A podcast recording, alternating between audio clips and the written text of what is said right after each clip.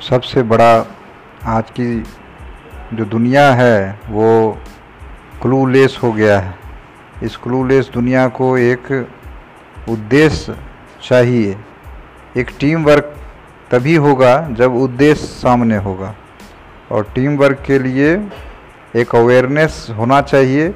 और वो अवेयरनेस किसी कास्टिज्म किसी धर्म पे आधारित कोई जातिवाद, कोई भाषावाद या कोई क्षेत्रवाद, चाहे वो लंदन हो, अमेरिका हो, दिल्ली हो, बिहार हो, कोई भी क्षेत्र हो, पाकिस्तान हो, चीन हो, सब जगह हम लोगों को एक विज्ञान, जो विज्ञान सबसे महत्वपूर्ण है, उस वैज्ञानिक सोच को ही, वैज्ञानिक दृष्टिकोण को ही मानक, मान के चलना चाहिए।